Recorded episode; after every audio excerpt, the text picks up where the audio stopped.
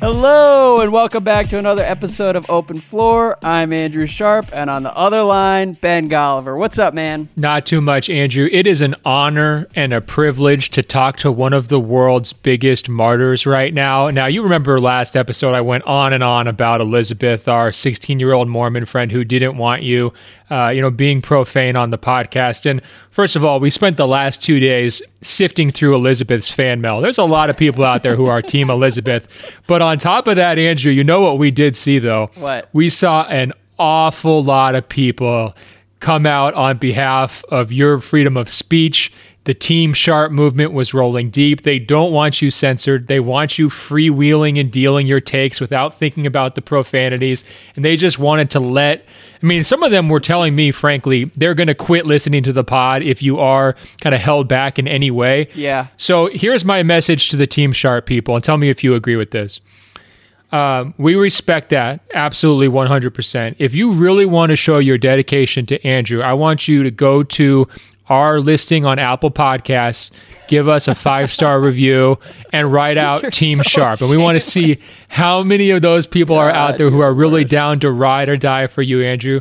Uh, but could you believe it? I mean, Elizabeth the anti-profanity team. She's the new LeVar Ball. She's the most polarizing takes uh, in sports media at this point. It's phenomenal. No, it was great. I was touched by the number of people who wrote in to say that I should keep cursing. Uh, we have a clear path for me to turn the podcast into a Two Live Crew album from here here on out. um, and uh, yeah, and je- my favorite part about that whole thing was that first of all, you hit me completely out of nowhere on that. And it, it also came at a time when there was just like crazy NBA news hitting. So people probably tuned into yeah. the podcast expecting to hear us talk about Kidd, hear us talk about Kawhi, and instead they got a 10 minute rant on profanity and my personal growth. It was amazing. My least favorite part of that, by the way, was that you were begging me to stop and, and I didn't listen. I couldn't tell. I was just too into it, which is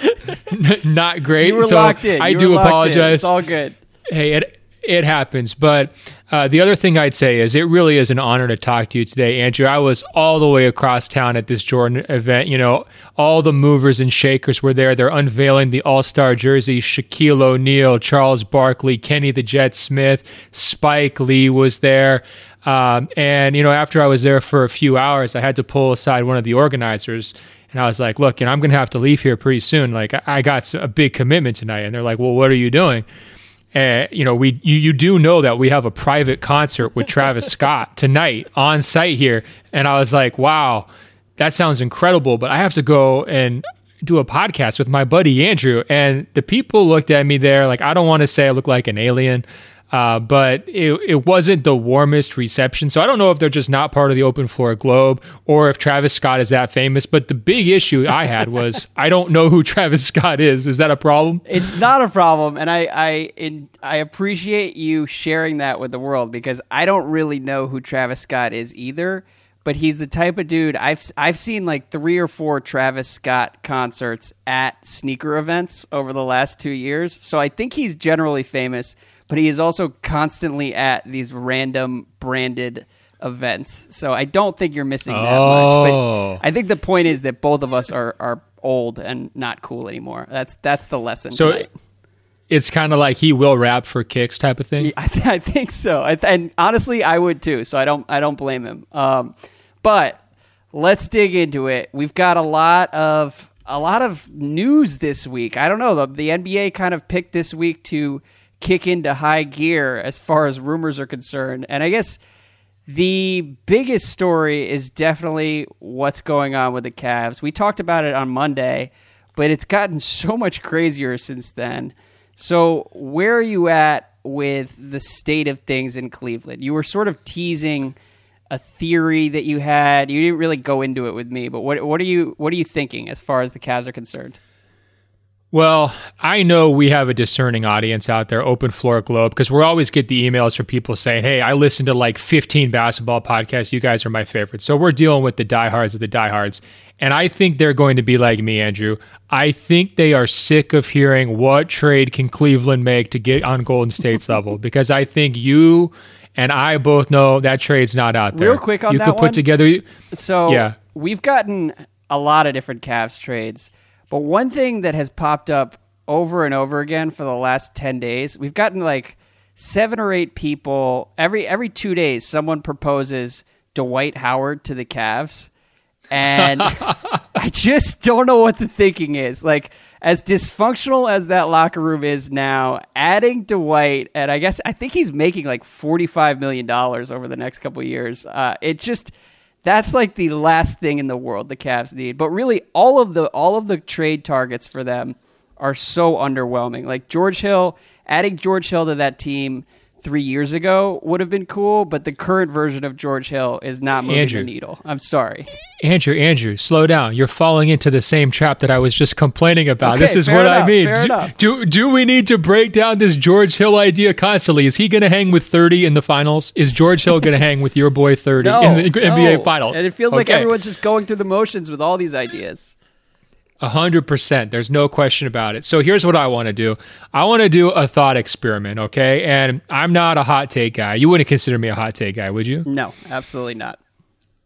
Okay, this is a thought experiment. I'm not saying that this should happen. I'm not saying that this will happen. I'm not saying this is influenced at all by, you know, firsthand reporting. This is just a solo mission vision quest. Here here's what I want to do. I want to flip this upside down. Rather than us having this conversation about who needs to go to Cleveland to make them a contender, I want to have the conversation about who needs to leave Cleveland to create a t- contender. And there's really one name on that list, and it's a really big name, Andrew. It's LeBron James. And let me ask you this. I- I got a text message from one of our loyal listeners, Cappy. I'm going to call her Cappy. She's great. She she put it to me like this: What are the possible reasons LeBron would want to stay in Cleveland this summer? Like, make your your longest list you possibly can. Okay, he's from home, like he's from there. Uh, he kind of has the Eastern Conference dominance. Like you, once you consider all these other contracts, all the holes they're dealing with currently, how difficult it will be for them to upgrade their roster going into next season it's a really, really hard argument to make, right? And I think there's already this developing idea out there that he's got one foot out the door.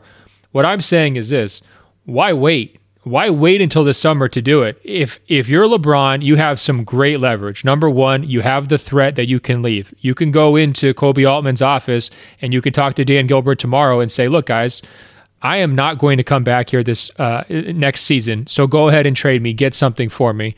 And number two, you've got a no trade clause, so you can pick your destination in terms of which team you want to get traded to. AKA, you can pull a Kyrie Irving and give them a list. But instead of having a terrible list like Kyrie had, which made no sense whatsoever, and, and thankfully they didn't trade him to one of the teams on his list, and he found a great spot. Uh, LeBron is in position to, to ask for you know, the world. Trade me to San Antonio, trade me to Houston, figure out how to make the parts work. I want to go play for a contender. I don't want to waste a year of, of my prime. I don't want to waste an MVP caliber season here trying to decide whether George Hill is going to turn things around or if Isaiah Thomas can get his body right. Yeah. Why why deal with that? Why not go to Houston? So here's my thought, Andrew, and tell me what you think. If you were in LeBron's shoes, would you consider the idea of making a trade request and saying, "Look, Dan, Koby, would you do a solid, you know, would you would you do right by me? Send me to Houston so we can have the Titanic showdown in the Western Conference Finals. Let me get on a team with the prime MVP player in Harden, with one of my best buddies in Chris Paul. Uh, have Houston send back whatever draft picks and other salaries are required to match, and let's get this thing done. If you don't trade me, I'm leaving and you're going to be empty handed again. And you saw how that went last time. And by the way, if you do trade me, you can start a full on tank. So you could trade Kevin Love if you wanted to, get a draft pick. You could trade Isaiah if you wanted to, uh, get another asset. You could tear the whole thing down before you know it. Cleveland could have four or five first round picks in this year's uh, draft uh, if they really Man. went for it here hard at the trade deadline. What do you think, Andrew? Would you do it if you were LeBron? You know what?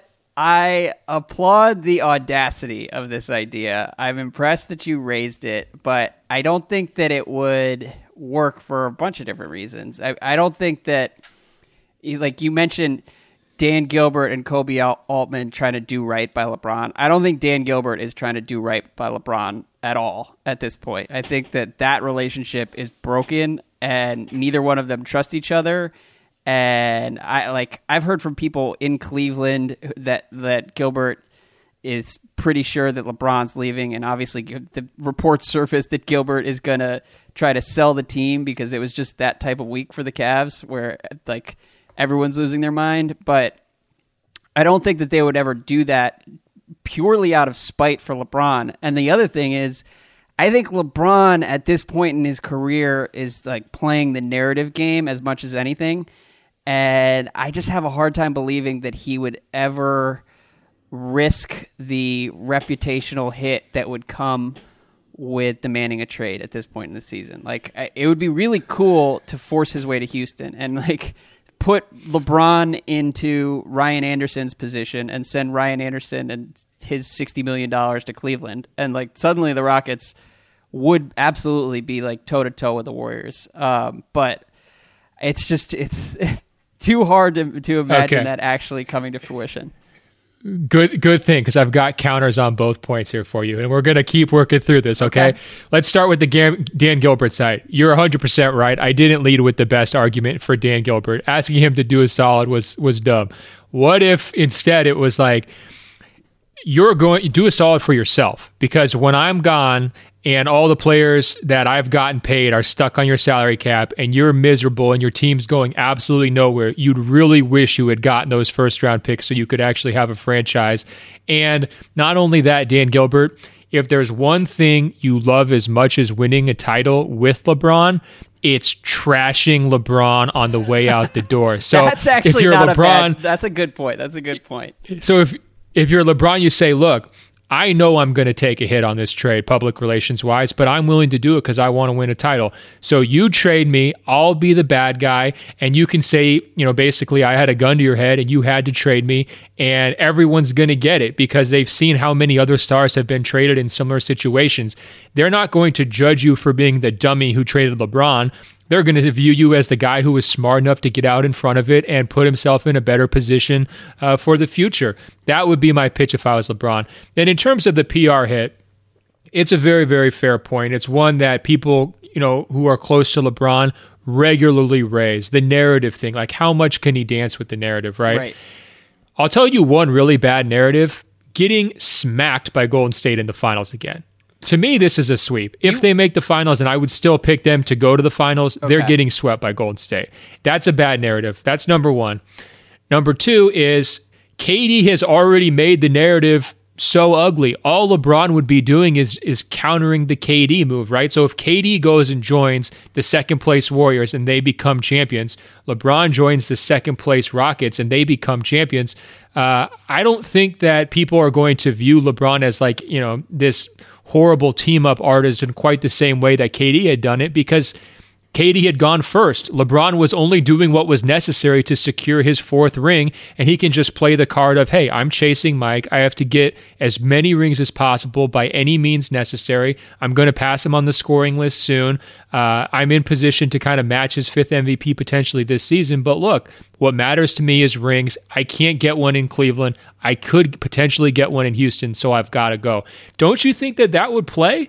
I mean, if I'm a LeBron fan, that plays with me. You know, if I'm a Cavs fan, I'm burning his jersey again, period. Okay, that's fine. But if I'm a LeBron fan or a basketball fan or one of these guys like me who loves basketball history, I'm saying go for it, LeBron. Let's do this. Let's let's get it on. Yeah, no, you're right. I, I do think that most fans would be fine with it, and even Cavs fans, because LeBron came back and won that title, and I think there are elements of LeBron that are already sort of making Cavs fans roll their eyes and making uh, like yeah. certainly me watching this unfold over the last six months or so, I'm starting to roll my eyes. We can get to that in a minute, but the uh, like I I think the reception would be a lot more charitable than uh, some of the more paranoid people in his camp might think. Uh, but I do think that that's a factor that he would consider. So let me ask you though, uh, like how much research have you done into this? I don't uh, like you don't really ever throw anything out. You're not a hot take person, but have you actually looked at whether this trade could actually work? You could make it happen. The problem is that there's a lot of salary that would have to come back to Cleveland, and that's where it would get tricky. So they'd have to do multiple deals where they're shedding salary in other places to do something like take back Ryan Anderson, or Houston would have to kind of you know do some other three way deals to basically like offload other assets to get the kind of picks that Cleveland would want. This is mostly a thought experiment. I'm not saying that there's any chance that this would happen. Um, it's mostly just you know from the idea of like if you're LeBron and you have all this leverage from taking these one and two year contracts uh, the whole way, no one mentions that that leverage also plays for you at the trade deadline. You know what I mean? And if you're Dan Gilbert and you're like, oh, you're going to try to like leverage me, I'm just going to keep you. I mean, imagine how ugly it would get in Cleveland if LeBron wanted to get traded you know and didn't get traded. It's getting pretty ugly in Cleveland already. I, can I just that, say one thing? That's why I'm raising it. Okay, so my LeBron take on this week is that I am worried about the next five years. I'm not worried about LeBron potentially forcing a trade. That would be awesome. That'd be a good little curveball to the rest of the season. But just watching this all play out, like I can't imagine him going anywhere this summer where he actually builds a team that can contend with the Warriors. And I think like LeBron is has this compulsive thing where when the Warriors are dominating or when anyone else is in the spotlight, like he sort of creates this drama around him to sort of remain at the center of the sport. And we've seen it year after year after year, and it's just getting old. And uh, granted, like there there are real structural issues in Cleveland that are also keeping the Cavs in the spotlight. I mean, you give up 150 fucking points on Sunday or Saturday, like that's an issue, and everyone notices. But I just hey, hold on. Be fair though. It was only 148. all right, yeah, 148. Basically, all star level defense. Uh, I just don't know, man. I like.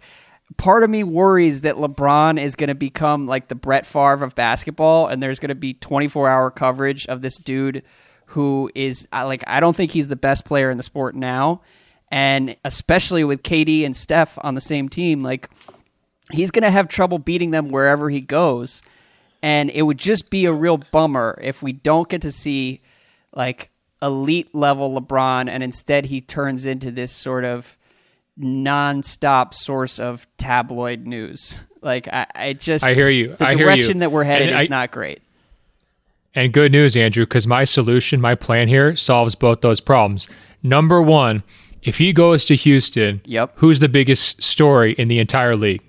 Like if he gets himself traded to Houston, the Rockets are now the center of the NBA. How they fit on the court, can they put it together? Their new big three, are they better than Golden State? That is the story. It's a basketball story, and secondarily, it's a personality story of can these guys make it work, and no, who's going to have to I'd sacrifice in the future, so money wise. Through all that this week, I started to convince myself that Houston was the best spot for him this summer because that's the only one where I can realistically see him challenging the Warriors. I mean. It, San Bingo. Antonio could so work why as wait? well, but I like I don't know. I don't want to. I don't want to see him go to L.A. with Paul George because I feel like that idea so, doesn't make a lot of basketball sense. So here's what I'm saying: Why wait? You know, why wait? I mean, if it makes sense in July, wouldn't it make sense in February? And you get one more crack at him, you could see how it goes on the court. And here's uh, one final point that I want to say in favor of my idea before I mention a couple things that could be complications. Okay. My final point is this: complications. I, this idea is nothing I, but I complications, know, but I like it. Yeah, but so far you've been on board 100%. I've been convincing you brilliantly. It's it's fantastic. You know, you love the Warriors World guys, right? I mean, the Light Years podcast, sure. Sam and Andy, there are there are homies. Have you been seeing their reaction to these trade proposals? You know, the Cleveland stuff. I mean, it's just nonstop chortling, right? Yeah. Ha ha ha! This is so funny. George Hill. Ha ha ha! Oh boy, DeAndre Jordan. Let me ask you this. How are Sam and Andy and the rest of Warriors Nation reacting when LeBron James is coming back from the All Star break as a member of the Houston Rockets? You think they might be a little? You think they might be a little scared, Andrew? Exactly. You think Look, they might be? Uh, it's worth it for that alone. It's worth it for the fear it would strike into the hearts of Warriors fans and Warriors players. Like those people are due for some comeuppance, and it would be great for the league at least for three months, and then I don't know how how it would work from there. But like I'm in. You you like in the abstract, we need to make this happen. I just think If if anything that would ruin it, I think it's Gilbert being kind of a bitter asshole toward LeBron. For sure. And, you know, the difficulty of putting together like a real A list package, you know, to kind of help them save face. The other complication I think is real is family stuff. Like, you know, when you're LeBron, you don't just have your like your wife and your kids that you want to be around and he's always talking about how he misses them when he's on the road trips and you know that makes total sense but you know you've got an entourage you've got friends you've got everybody who's comfortable there in Cleveland who's not expecting to be uprooted mid-season and we, you know in the fantasy basketball stuff that people always love to talk about the personal element often gets lost and I'm admitting up front in my little fantasy world here uh, basically all personal relationships would not be counting here. This would be a, a pure mercenary, like you know, fantasy, uh, you know, rotisserie baseball style move. So uh, those are the complications. However, I want the conclusion here to be obvious. This is so much better than any Cavs trade that we've been listening to for the last week, and I just want to make sure that's put in perspective, right? Okay. Yeah. Basically we're talking about this because we just don't care what the Cavs are going to do at the deadline because there's nothing interesting that they there's nothing interesting out there. Like they, there's no move that's really going to change any of this. Um, so in that respect, absolutely makes sense. I'm all in. Okay, that was my theory. Glad we did it. Thanks for letting me get that off my chest. It's been right. it's been we, in my head for like the last twelve hours. Let's move on. I, I want to talk about. We should follow up on Kidd. What did you think of of the aftermath of, of like? Because we we recorded as it happened, and then news started to trickle out. Jason Kidd relayed a conversation with Giannis that made it sound like Giannis was trying to start a revolution in Milwaukee, a mutiny. uh, to save Kidd's job. I, so, any any reactions in over the last couple days? Not a huge reaction. I just thought Giannis played it pretty well. You know, Kidd was essentially saying that Giannis was at his bedside, patting his head. You know, so worried about you know the the final moments of Kidd's tenure, and Giannis was like, "Yeah, you know, I'm going to let it a private matter stay private." Hey, great. I love it. you you got over it, just like I hope you would, Giannis. Uh, no tears were shed. Uh, he hasn't looked that devastated uh, or sounded that devastated in the aftermath. Uh, and I think it's time to move forward for them. Um, you know, in terms of like where Kidd lands next, you know, that's. Did you that, hear the Suns like, rumors, man? That, that's some Russian roulette stuff. I mean, you know, it's one of those things where it's like Byron Scott Jason Kidd, Mark Jackson. Like if you're a fan out there, you're just kind of hoping it's not your team. Okay, you know, but just anybody but us. If Jason Kidd ended up with your guy Ryan McDonough and Robert Sarver in Phoenix, it would be like all your favorite people in one place. I guess we'd have to send DeRozan to Phoenix. I don't know who else we could sort of jettison out there. Uh, we could get Nerlens out in Phoenix for you. It'd be kind of incredible. A, the anti Golliver squad.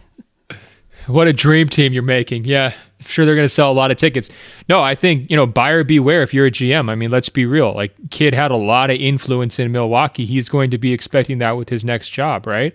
I and I think if you're a GM, especially a GM without a very good track record, don't get uh, too sucked up in the name recognition because uh, you could be giving away some of your authority. I guess that would be my you know my first advice to his future employers. You know where Kidd could probably succeed is if he found a solid college program. Like he seems like the type of dude who would actually be pretty good in college. He's just he was out of his league in the NBA. Although like he did do a decent job developing Giannis and, and developing some of those younger guys. Um, like I, I, I think that he hasn't got enough credit um, amidst some of the hate, which most of which we've been leading all year. But um, so go to college, Jason Kidd, or Phoenix. Phoenix would be delightful. Um, let's move on to All Stars, though. How yeah, about that? No, I think that's a great point, though. Cult of personality definitely works on the college level, and, yeah. and that could work for Kidd. Uh, and you know, I, I, wouldn't be surprised at all if he gets another NBA shot. Personally, I mean, he does have some things he can point to. Most notably, like Giannis's out of nowhere breakthrough, and I think what we're going to find out here over the next two years, it's going to be a real test.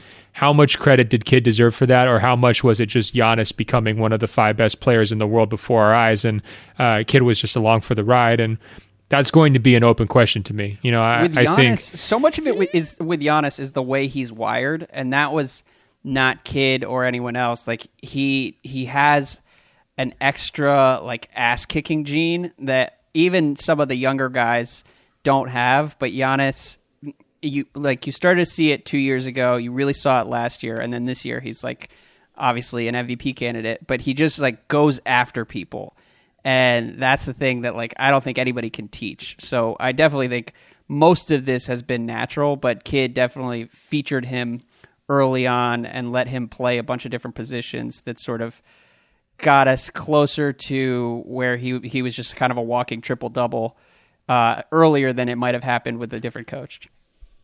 I will say this: I was sweating pretty hard when they were down against Phoenix in the first game after Kidd left. It's Yo, like if you don't win that game, what happened? Like I, that's the other thing. I didn't realize when we were talking that the Bucks were going to play in two and a half hours because something must have happened that afternoon. You don't fire a coach like three hours before a game. Yeah, you just never know when the GM's listening to Open Floor. You know, it's not a schedule thing. You know, I mean, it could have been yeah, he, totally. just queued us up. Just you know, two p.m. for the workout. yep. All right, let's keep it moving. But first, Ben, we need to talk about mattresses, and we've got some more great puns here. So let us talk to you about Mattress Firm. Let's keep the basketball rolling, shall we? Our argument is simple your bed budget can go further when you're shopping at America's neighborhood mattress store. Andrew, it's a true slam dunk, and you'll have a ball. Mattress Firm are the head coaches when it comes to mattress expertise. But don't get it twisted, Andrew. They're more than mattress experts. They have a game plan that helps you transform your mattress into a bed, from adjustable bases and sheets to headboards and bedroom decor. They will have you literally and figuratively covered up like your favorite 3&D wing. Go to mattressfirm.com slash podcast to see what deals are happening as I read this sentence to you.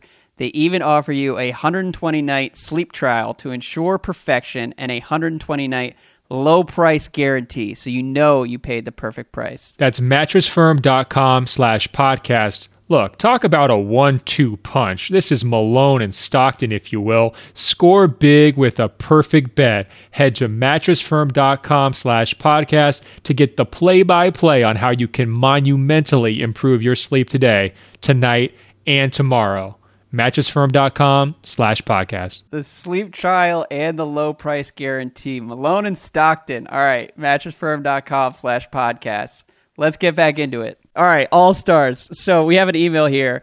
Kevin says the fact that Paul George didn't make the All Star team is ridiculous. He is the best player out of him, Klay, and Damian Lillard, and I don't think it's particularly close. Klay is second, but he hasn't really had an All Star worthy season, if we're being honest and PG has been a top three perimeter defender and a, dead, a deadly shooter on a pretty on pretty good volume.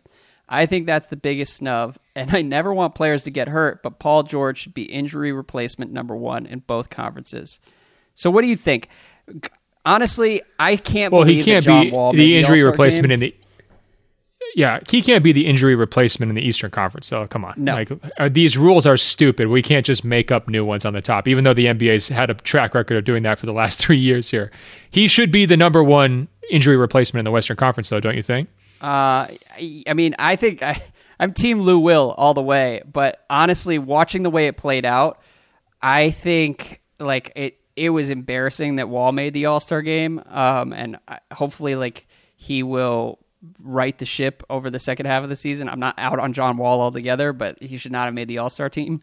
And so, uh, like, I just think if you want to come up with a happy medium, at least keep the last two spots in each in each conference. Just make those wild cards and make them regardless of conference, because the All Star game would have been perfect if Lou Williams and Paul George had got those final two spots in the East, which I think went to Wall and some other kind of borderline player. I don't even know who it was.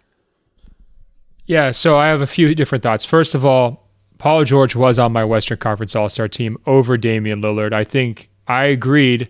In the, in the shock of all shocks, when Russell Westbrook went off about Paul George getting snubbed, I was actually sitting there nodding my head. And it's, you know, I've, I've criticized Westbrook pretty heavily this season, but I thought he was dead right. I was like, preach, Russ, preach. You got it. Uh, I mean, the all defense level stuff, 20 points per game score, you know, oscillating his offense to make sure it works. And then they've been a lot better recently, plus the team's success. Uh, you know, all of that to me said, you know, Paul George should have been on uh, over a guy like Damian Lillard who's missed time with injury. You know, Lillard missed more games uh, due to injury than Paul George Lou Williams, and Klay Thompson combined. So if you're trying to pick two from those final four, I mean, that should have been the tiebreaker, I thought, on those guys. Um, you know, not to mention Portland's offense hasn't really been that great, and then Lillard's never really known for his defense. Uh, I didn't really get that pick, to be honest. I think his his screeching campaign worked. You know, I think people felt bad for him because so. he's constantly saying how snubbed he is, and it that's pretty rough. Um, in terms of how we can fix this system, here's the big problem I have right now, Andrew, and it's not even the televised the draft stuff, which I know a lot of people are frustrated with. We have inconsistencies in how the voting goes down because the fans are just voting with retweets on highlight plays. Basically, anytime their their guy does something great, they can retweet the team account, and boom, that's a vote when the the players are doing it, you know, who knows what they're doing? They're voting for themselves. They're voting for their buddies. I mean, there's just real no uh, no rhyme or reason to it. And then when the media is doing it, we're stuck into these categories of front court, back court, two and three. And then when the coaches are doing it, now they have to consider the wild cards, front court and back court.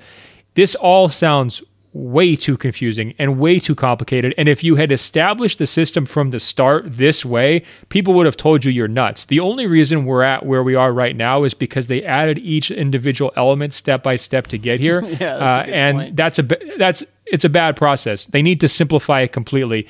If the fans are just able to do a free for all vote for everybody, no matter what, regardless of conference, regardless of position, just their favorite players, that's how it should be for anyone. So when the players are voting, they should be voting for the starters. They should vote 10 players, regardless of conference, regardless of position. When the media is voting for starters, they should vote 10 players, regardless of conference, regardless of position. And when the coaches are voting for the reserves, they should vote uh, 14 total players, regardless of conference, regardless of position. That will give you a total pool that will have uh, 24 players uh, it won't be tied at all to conference. It won't be tied at all to position. It will be the 24 best guys, hopefully. Uh, and there may be a few guys who, who get in on the popularity vote, yeah. uh, thanks to the fans, but it will be the 24 top guys, irrespective of anything else.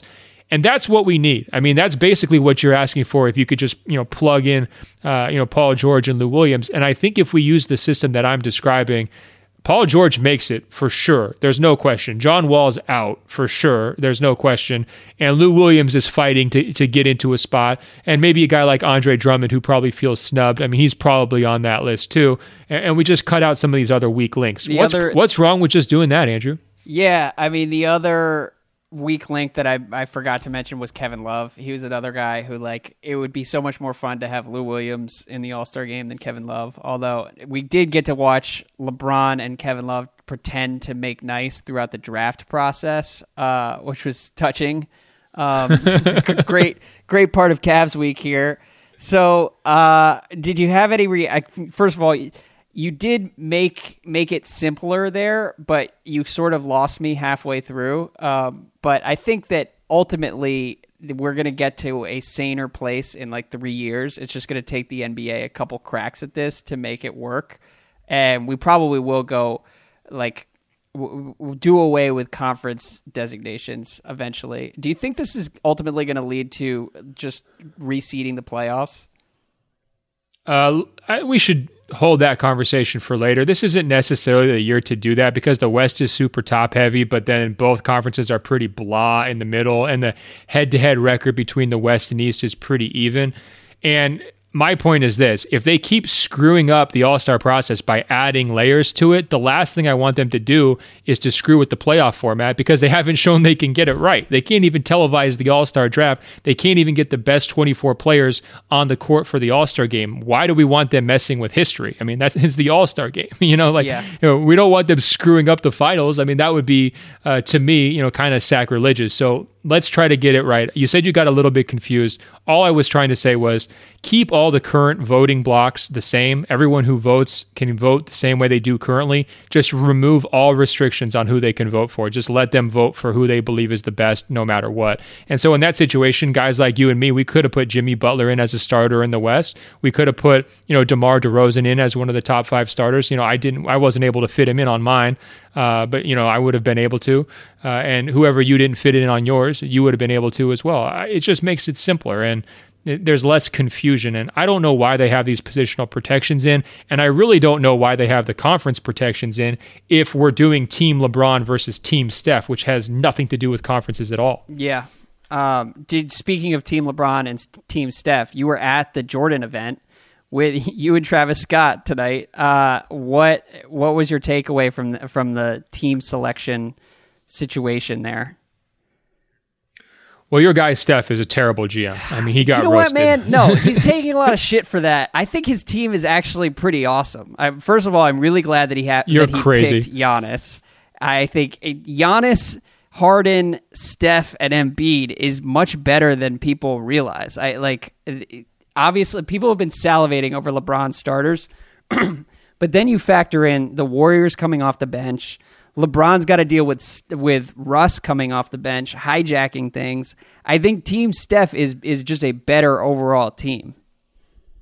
Uh, well, look, if there's three guys that I stand out for, it's Draymond, Giannis, and Jimmy Butler, right? Mm-hmm. They're all on Steph te- Steph's team, and I still think Steph got worked in this draft. I mean, I don't think it's really Honestly, close. I, I think mean, LeBron. Steph, hold on, I think Steph's team looks worse because of DeMar DeRozan's inclusion. I think everyone sees DeRozan there and is just like, oh man, like how did Steph get screwed so badly? Just because he's so clearly a class below every other starter. But take remove DeRozan and his team is full of like freakish dudes, and I like. I don't know. Boogie doesn't yeah. scare me. I'd rather have Embiid. Oh, so you're really excited about the bench unit with Horford and Lowry. That's getting you well, up at night, huh? yeah, they're they're in the DeRozan category. That's true. That's true. But I'm saying he still has Klay. Like I I predict if I could bet right now, I would bet on Team Steph winning it's tricky because the All Star game is just whoever tries, and we do know Westbrook will try, and he's on LeBron's team too. He's like the 14, uh, not 14. That's you know an exaggeration. He's like the seventh best player on on uh, LeBron's team. Look, I I just think LeBron did a masterful job. I mean, getting KD and Anthony Davis, I didn't think that was going to be possible to to line those three up. Now he did take a few chances. I mean, adding Cousins to his mix was certainly a a risk factor. Cousins I'm not surprised three. at all that. yeah, we'll see. I, am not surprised at all that that Curry didn't take Cousins. not surprised in the slightest. Uh, but I mean, he's got Porzingis off the bench. His team's pretty solid, and he's got Kyrie. Kyrie's great in an All Star format too. I just.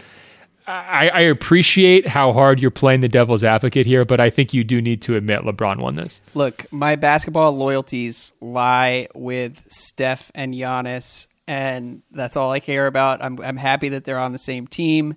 It will be really fun to root against LeBron and KD and Russ. And I'm just telling you, Team Steph is going to shock the world. Did you have any final thoughts from from the proceedings tonight? I can't believe how bad the jerseys yeah, I, are. That's that's a thought of mine. I did for sure. Well, I'll get to the jersey in a second, but here's the thing.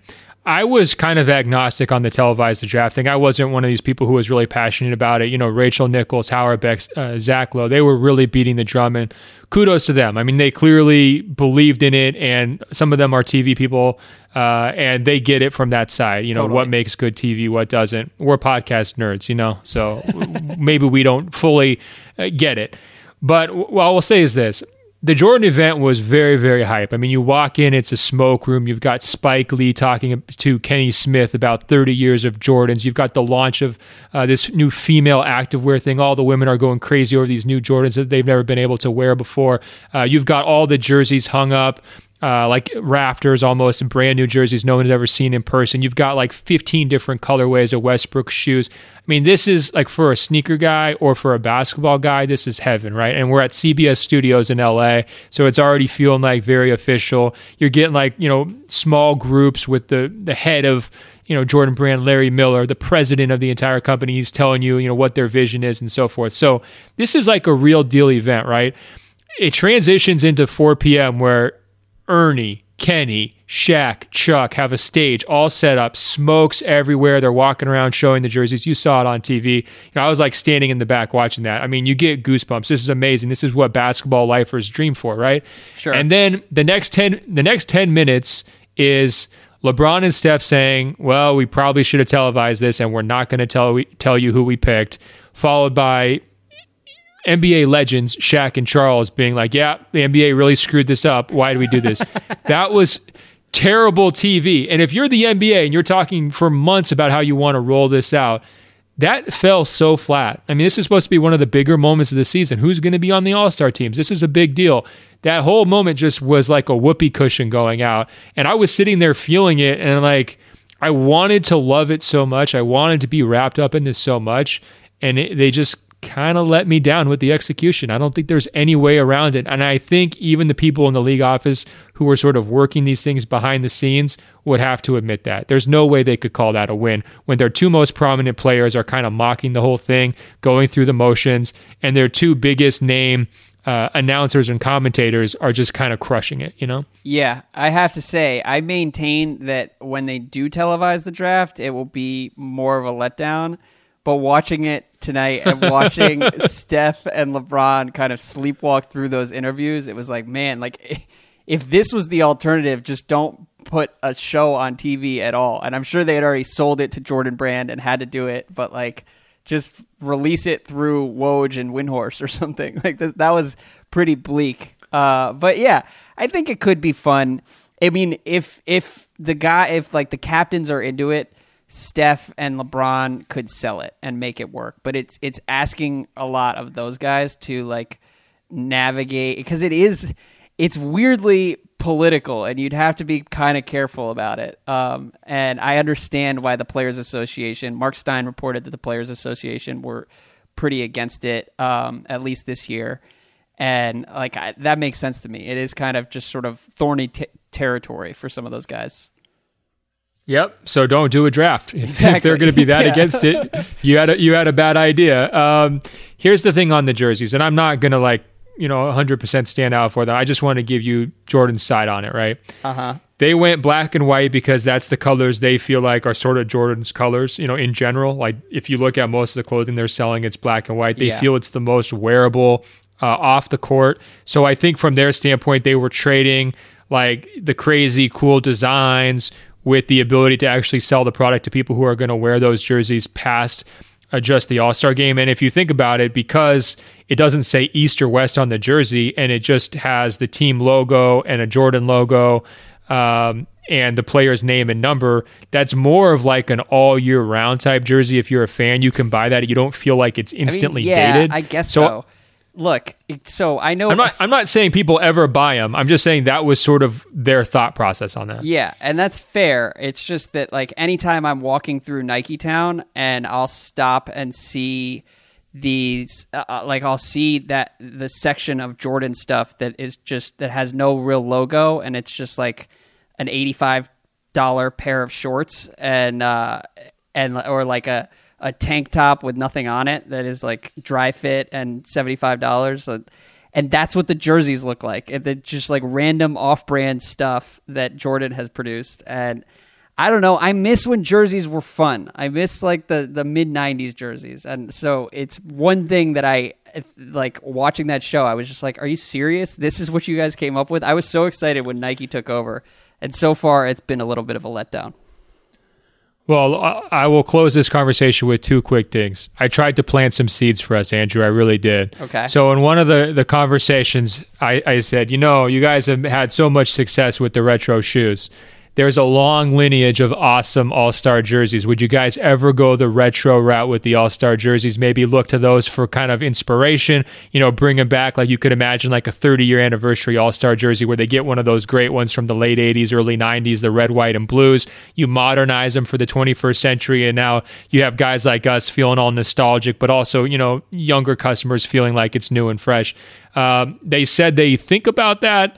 Uh, but that wasn't really their direction this year, and they wouldn't commit to doing that going forward. But look, I planted the seeds, Andrew. Don't worry. I'm I'm there. I'm with the the movers and shakers. I'm giving them the feedback. Second of all, I asked a very long-winded question uh, to Larry Miller, the, the president of Jordan Brand, and, you know, it essentially boiled down to who's going to be the next signature guy after Westbrook. Because Westbrook just got a signature here. He's already MVP in his prime. He's not young.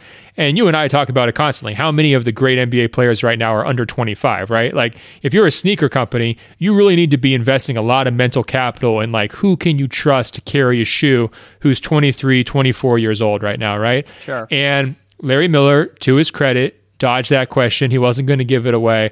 And so I hit him with the follow up and I said, Look, Larry, we just want the Air Giannis one. Like, get us that Air Giannis one. And look, I'm doing my work for Giannis Inc. I'm doing my work for the Open Floor podcast here. Hopefully, those seeds get planted too, and Jordan can kind of pluck Giannis away from that Nike umbrella and, and get him his own shoe with you know that premium black white look like they like to go for. I don't know. I don't know if I would trust Jordan. I, I think I would prefer Nike to handle Giannis, but we can dig deeper into that at a later date. Um, so let's do a couple oh, hey, trade questions one, here. One more thing I forgot on the jerseys. Okay. They also said the black and white jerseys let the shoes pop more and you could see why a sneaker company would adopt that approach you know like that's completely fair all, all those guys are going to have insane all-star colorway shoes so if you just give them plain jerseys it's easier to match or you know make it so it doesn't clash um, you know, imagine some of these guys with their colorways trying to wear those uh, San Antonio like teal green All Star jerseys from like '96 or whatever year that was, where like there'd just be no way you could have a shoe that would go with it. I think this way it opens up the color palette for everybody who's got a signature shoe to wear whatever color they want, and it does. It's not going to look stupid with the black or white jersey. Yeah, somehow this turned into a fashion podcast, but uh, I, I support it. Um, Let's move on. Actually, let's just jump straight to international questions and then podium. Is that cool? Let's do it because we got so many good international questions and follow up to your piece um, about the international rundown. And what I loved about it, Andrew, is you got a lot of slobbering emails. Oh, this is great. You did a great piece. Like, congratulations, Andrew. And I love reading those. But I also love the people who are like, I love the piece and, and then they hit you with these like super complex questions or their own memories or their own guys they wish you had covered. So you could tell that not only had you reached people in terms of like giving them new information. It was awesome. Um, and we, we can only get to like a couple of them uh, because we're running out of time. But we'll start with Stuart, who says, as far as international players that broke through, Toni Kukoc merits a mention. I remember watching Kukoc's Jugoplastika split team win three straight European Cup finals in the late 80s and early 90s. They demolished opposition by zipping the ball around and looking for the open man, and it seemed as if everyone on the team could shoot. Kukoc was the six-nine ball handler and leader of that team, and you know he went on to be a very productive member of Jordan's Bulls.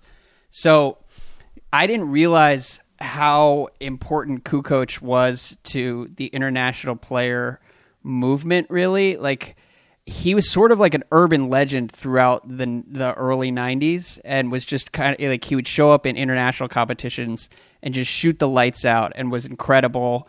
And if anything, like it's not that he wasn't great; eh, he he was very good in the NBA, but it, he was a little bit underwhelming compared to some of the hype that he had coming in. Did you, like? Do you have any memories of Kukoc? Well, my first memory of Kukoc, I guess chronologically, is when Jordan and Pippen decided to try to shut him down. You know, in the international competitions. Honestly, I think, and they just tried to punk him. Yeah, I think Jordan and Pippen might deserve some blame for Kukoc not being more incredible and fun in the NBA because we we're both reading Jordan books right now, which we'll get to at a in, in a later episode. But like Jordan was pretty brutal to Kukoc for some of the time. Yeah, and well, remember that was one of the reasons why I asked you that question on the last podcast in terms of like how are the relations going? You know, how do you feel like locker rooms are? Because there was no question that Jordan would test anybody, but he made a point to test Kukoc, and I think some of that was uh, because of the hype that Kukoc had generated, like you mentioned, and I think some of it too was. Uh, some of the stereotypes that we've talked about in the past and you know just how tough are you? Let's let's really check this out. One thing i'd say with Kukoc though my biggest memory when he first came over was how everybody thought it was unfair because the Bulls were already so good, and yeah. now they're adding, you know, essentially Europe's best player. I remember a lot of whining and backlash about that, and uh, it was sort of like, how do they get this guy? You know, it wasn't obviously to the level of like the Warriors adding KD, but it was that same strain of like, you know, can't the commissioner step in and like fix this? Like this, Jordan doesn't need another weapon. Like, come on, like help us out here. Um, so I remember that. The other thing too is, I think what you were saying with Jordan and Pippen, maybe like uh, being responsible for him not quite being as good as possible. I mean, let's keep in mind this guy was a sixth man in Chicago. You know, he yeah. wasn't playing crazy minutes, and he had you know pretty good stats. Uh, you know, pretty efficient stats as well. You know, later in his career, he was able to put up you know slightly bigger numbers. um, there's no question to me like you know, he came over in his mid 20s like if he had just gone to a random team i don't think that he would have been first team all nba but he would have put up much bigger numbers as the focal point of an offense as a guy who started every single night than he was ever able to do in chicago just because i mean jordan's a black hole i mean he's sucking up so much oxygen there and pippen was uh, the sec- the number two black hole he was trying to take anything else that was left and everybody else just got to stand around and you know basically shoot wide open jumpers to win championships. That was the formula. Yeah, and it's it's funny. Like the one person in particular who was just rhapsodizing about Kukoc was Alex Wolff, a former Sports Illustrated writer who's written uh, several books. One of which was about international basketball, and he's just got a lot of experience in that scene. And he he was saying Kukoc was the guy who first really like captured his imagination, and watching him hit like 10 threes in a juniors game against America was just like, oh my god, what is this guy going to be? Um, and I understand some of Pippen's resentment because now that I'm talking about it and listening to you describe it, I remember that Jerry Krause for a couple years had tied up like a good chunk of the Bulls salary cap for Kukoc and he was like this is this is money that we're going to use to sign Kukoc and then he would go over to Croatia and be like Toni, when, when are you coming over? And Toni would like, I think had heard about Jordan and was saying like, I'm I'm not really interested in in doing that. I'm not interested in going over there.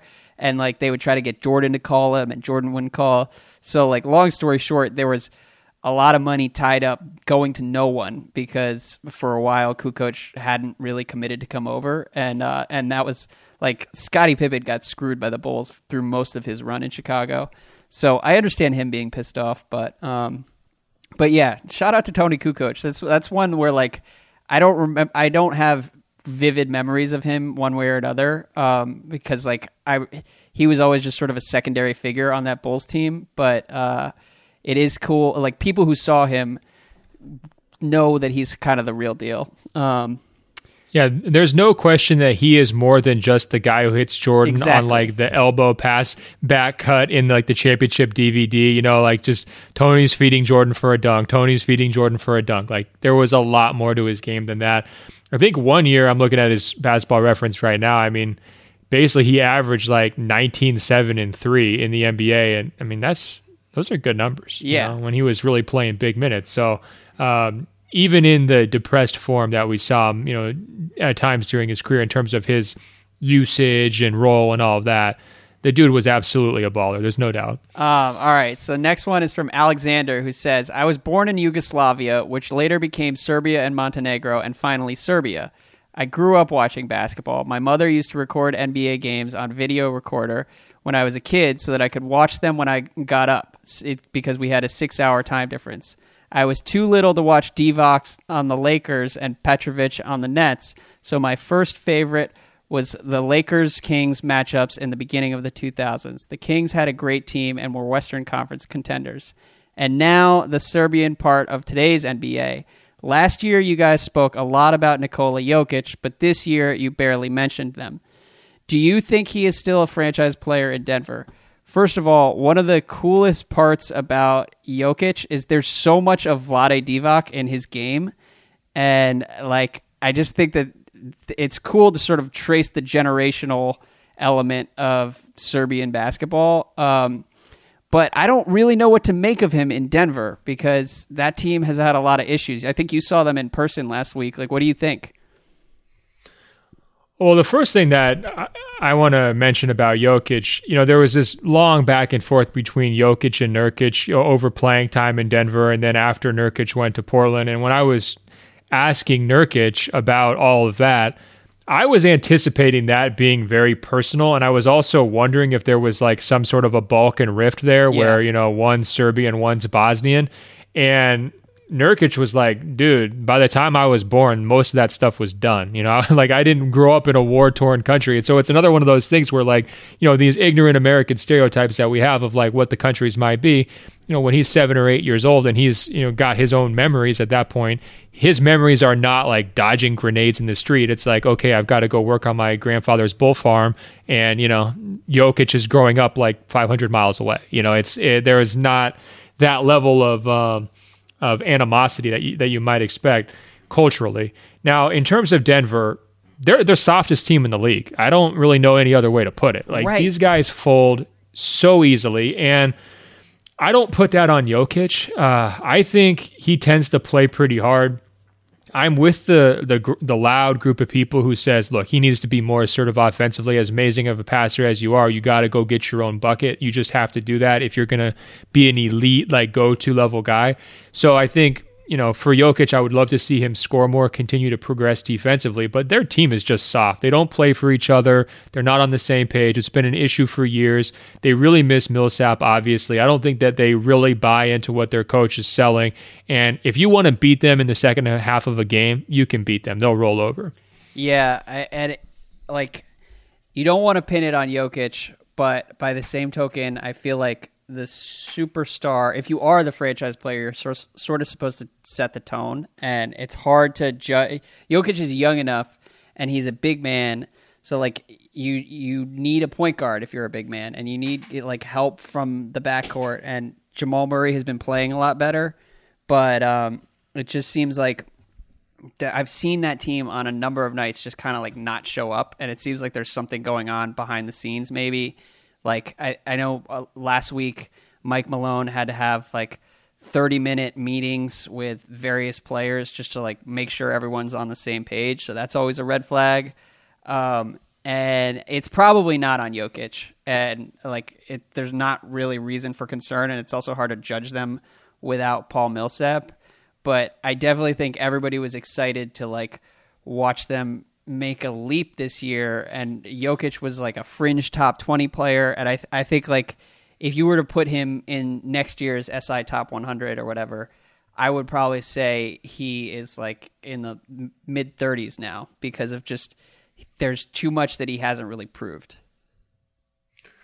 Uh, I'm not sure I would drop him that far just because he is still so young and so you're going to expect like a really good Yeah. ramp up there. But you're what you're saying makes a lot of sense. It's it's more like who else is going to fall behind him because of age. Uh, you know i think he's going to continue to be relatively more important here over the next couple of seasons in the overall league um, despite the concerns that you know you're raising.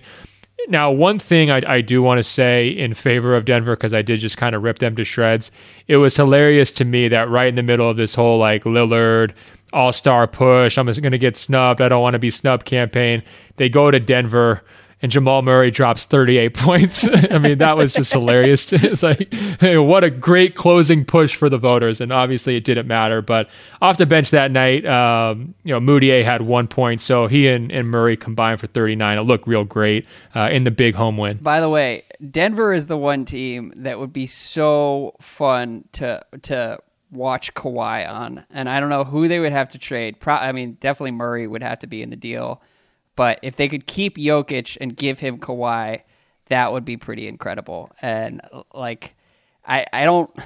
I mean, it, on the last podcast, we talked about how hard it is to imagine Kawhi actually moving, but uh, I, I think that's my current favorite dream for him. So even fewer people can watch and appreciate him. Is that what you're hoping for from Kawhi? Dude, I don't You're know like, why who's got nobody the lowest the home attendance? I, I have Quick. no idea why they're not more popular. I guess that's just like a Denver thing. I mean, Denver is a city with like Yeah. massive amounts of white people, but I, I don't get it. I'm not totally up on their local TV deal, but I think the Altitude channel is for the the pro hockey team. Altitude 2 is for like the University of Denver hockey team. Then I think Altitude 3 is for like Skiing. slalom skiing. Yeah. Alti- uh, altitude 4 is for Canadian curling and then the Nuggets when there's not any like off-season Broncos rumors, the Nuggets I believe air on Altitude 5, but check your local programming. I'm not totally sure about that. I don't get it. Free free Jokic and get him Kawhi. Uh, all right, a couple more here. Pete says if there was a Ryder Cup style basketball tournament, how would Europe fare? So that's a great question. I think we'd have first of all have to extend it out to the world because I'd want to include Joel Embiid as the center for Team World here. Uh, but I do think like number one, we've talked a lot about All Star, probably too much about All Star on this podcast. That could be a awesome long term format for All Star. Um, just split it up, World versus USA, and I think like maybe we're 10 years away from things starting to look a little bit even. The problem with the world team is that they need guards, and maybe Luka Doncic is that guy. Goran Dragic is one of the only ones they really have, but uh, but like Giannis, Porzingis, and Embiid are going to be a problem. Uh, I agree, but it's still not close. I mean, not to you know wave uh, the stars and stripes the here, world's but bubble. yeah, no. I, here's I think a more interesting question than that uh, because it's going to be tough to say. Look, do you have 12 of the 24 best players in the world? I mean, that's a, a tough ask when you know so much of our infrastructure here in America is designed towards getting those top athletes into basketball, and I think especially as football becomes tougher and tougher for parents to swallow, I think that's only going to help the basketball uh, talent pool here going forward. More interesting to me, though, is are we going to get to a, a time in the future where it's sort of like the majority minority thing when they're saying, you know, certain cities are made up of more than 50% minorities, you know, yeah. uh, or they're saying, you know, United States population could reach that at, at some point later in the 21st century. Um, I wouldn't be surprised at all if, if we reached a point in the NBA where like, you know, however many jobs there are right now, uh, you know, 15 times 30, 450. You know, could you see a scenario where there's like 280 international players and the rest are USA guys? I mean, uh, it's, I don't know. I, I could see where like the stars are still more NBA or like America dominated, but like some of the benches or some teams just take that Spurs approach and just go crazy all out uh, foreign players. I could see that being not that far down the road either. Yeah, I, I, I think we're we're getting closer to like one third, two thirds. I, I, I don't know if it's gonna change much more beyond that. Although like who knows? I I think you're not giving my my world squad enough credit. Like Giannis is one of the five best players in the league. Porzingis is potentially one of the top fifteen, like in five years, and Embiid is going to be top five if he's healthy. Like that's a squad, man. Andrew. Andrew, I'm going to have to revoke your passport. And look, you thought Steph Curry had a squad too this year. Come on now. I'm right about Team Steph. Jeez, honestly, listeners, go look up the roster. Team Steph is not nearly as bad as they sound. Um, but well, Team Steph is better than the best world team you could put together right now. and look, it could change in ten years. There's no question about it. But right now, come on, man. Okay, all right, not happening. Fair enough. Fair enough. Marco says, if you had to choose your all-time lineup of foreign players, what would it be? Did you choose a, a squad for this? Um, I didn't, but the first name I'm, you know, it's tricky. Are we calling Duncan a foreign player? You know exactly what to say to suck the fun out of anything. Uh, yes, sure. I mean, I don't know because I, I, he's from a U.S. Virgin Island, right? Yeah, I think he counts though. I mean, I'm taking Duncan and Olajuwon. Okay. And then you know you can have whoever else you want. I'm good if you just give me those two. I'm fine. All right. So I am taking um, Steve Nash as my point guard, which is again kind of dubious, but uh, Canada is a foreign country. And then I'm taking Giannis as my small forward, Dirk as my power forward, and then Hakeem as my center. And I think those four could stack up pretty well with any all-time team. I I'm struggling with the fifth spot. I think I would maybe put in Drazen Petrovic, but he, by all accounts, he was definitely kind of like a freewheeling guy, a gunner of sorts. So he's a, he's definitely like my type of player, but he could sc- sort of screw up the flow of my team's offense. Um, the other op- uh, the other option no would be Peja. He, he, would be great he would be great in a up and down, let's go get buckets type of format with Steve Nash running the show. I think that would actually be a really, really nice, nice uh, squad, pairing there. Right? We take down Duncan. Yeah, and I want to steal Drazen for my team too, Andrew. I mean, that's just too obvious of a pick. I, I should have been thinking. I didn't plan on this one, uh, but it was cool that you put together a team com- comprised entirely of players who aren't as good as Tim Duncan. So that was impressive. I don't know. Giannis has a shot long term. Um, all right. Sean says, I'm particularly impressed that you got an interview with Don Nelson. Are there any Nellie-isms that didn't make the story? Um, first of all, I was very pumped to talk to Don Nelson. He called me from his deck in Hawaii, and uh, they were of as far as Nellie-isms that didn't make the story. Like he waxed poetic on the way European big men are coached for like five minutes, and it was just like a really long sort of uh, digression that I couldn't fit in the story, but it was awesome to listen to. And then at one point we were talking about Dirk in Dallas, and he told a story about like a, a barbecue he had where and Dirk grew up as like a superstar tennis player for the first half of his like childhood and uh, and was, still very good when he got to America and and he the the Mavs also had an Aust- Australian seven footer who played tennis himself and so at this barbecue that the Mavs had like Dirk and this Australian seven footer were going back and forth, just like hitting like 120 mile an hour serves at each other. And the entire neighborhood in Texas came over and started watching them play. And everybody was just like, what the hell is happening? These two giant, like foreign dudes are incredible tennis players. Um, and so it sort of like was a showstopper of sorts.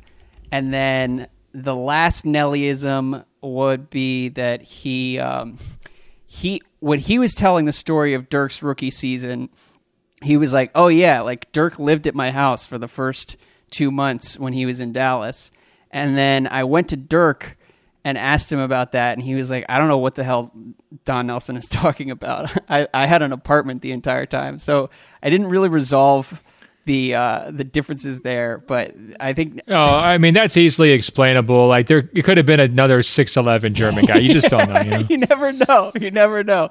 Nellie was like, "Yeah, man. I mean, he was 18 years old. We just had to sort of take him in." And Dirk was like, "I have no idea what Nellie's talking about." But um, but yeah, he's the he was awesome. I like I was I thanked him profusely, and then he was like, "Look, man, I'm just hanging out here looking at the ocean. This is this is not an issue for me." Uh, well, if anyone's not read Chris Ballard's like visit to Hawaii to just chill with Nellie, that's a classic story yeah, that will build very really well the on the story now. that that you told. I mean, it sounds like a lot of drinks and a lot of cards and other various uh, shenanigans. But as you were telling that story, Andrew, I I got uh, I got to admit I was getting distracted because I did not answer the question about my top five international guys very well. So I'm going to give you my team right now. okay, now. I appreciate it. It is Drazen, Manu, Giannis, Duncan, Hakeem. Unstoppable. Go ahead. You can have any other five you want. We got it. So who's playing point? Manu? Oh, well, only silly little Americans like yourself need positional designations. We're good. fair, enough. I'm just saying, like, I, I would rather have Nash than Manu. Oh, we got two ball handlers who can do it all. I mean, they're going to break you off off the dribble. We're pushing the tempo. Uh, it, it's going to be great. All right. Well, uh, the last question was from Raymond, who says, "What about the Americans abroad? Doesn't a person like Jimmer Fredette deserve as much respect as Dirk? Migration isn't only going one way."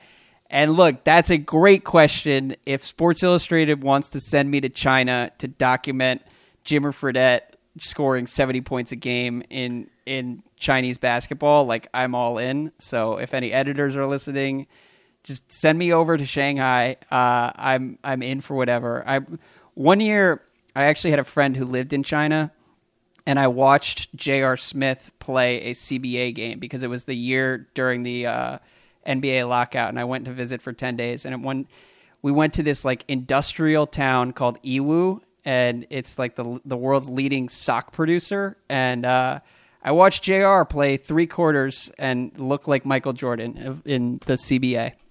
Yeah, I've got a couple quick anecdotes. Number one, the stories about Americans going abroad always go off the rails one direction or another. First of all, the racism, the racism factor is very very real Yeah. in a lot of those countries and it's not funny at all. Like some of the stuff that they have to deal with is just absolutely absurd and it probably doesn't get covered enough um, just, you know, in defense of their human rights. Second, I've heard stories about guys having like 40 and 20 in the Chinese league. You know, you go back to the locker room and the owner's there with 20,000 in cash in a briefcase and says, Congratulations, good game. Like, so Yeah. that doesn't happen in the United States. As far as I know, I've never seen that happen. Also, you know, playing in front of crowds that are smoking cigarettes, that's something in America That's that we just don't thing. have to ever think about. That's a real thing. Uh, there's another guy I know who played in Puerto Rico during the lockout, and his team bus got shot up after the game. Uh, so thankfully, no one was injured, but that was a that was a real thing. And I actually have a friend from high school who married a professional basketball player, and his career took him everywhere Germany, Iceland, a bunch of different places. And uh, what it made me think of when I was reading your piece actually is that how some people are just wired uh, to be international thinkers, you know, to be able to adapt to their new environments. Yeah. Uh, you know, Dirk's a great example. You, you, mentioned how hard it was for him early, but he's just totally thrived, and now he's kind of the life of the party. And you see other guys like that too. I put Giannis in that category. I mean, you just go right down the list uh, the experiences that their family have had, you know, I've been able to kind of watch it on Facebook and you know various social media over the years are crazy. I mean, their their kids have grown up on European basketball over there. They don't, you know, they come back to America every once in a while, but um, they're getting whole slices of culture and society that never they never would have had otherwise. And I'm sure they never predicted when he was going up through the uh, American college system. I mean, I'm sure his dream was the NBA, and it, it probably was for you know most of the time he was playing professionally overseas too. So uh, yes, it can be tough, uh, and I think Raymond's right to point out that those guys deserve credit for making that transition. But just in reverse, it can be like the best thing that happens to people too. And uh, you know, from that standpoint, you know, once again. This is where we're we're hoping that basketball brings the whole world together, and you know we're all holding hands and crying, and it's Shangri La. I mean, that's what we would love. Yeah, and again, next lockout, we're taking open floor on the road, and we're going all over the world. We're going to Finland to check in with your boy, and uh, we'll we'll be everywhere. You know that that's a that's a good goal for us. Do you think if we have a really good pod, some Chinese guy will give us a bag with twenty thousand cash in it? Yo, the, the J.R. Smith's team in Yiwu, like the the place around the stadium was very sketchy, and I was in a, a cab that like was supposed to take five minutes, and the driver took me uh, an hour around the city. It was it was pretty shady. Um, so yes, I, I'm sure that there could be some under the table cash payments for a particularly good pod.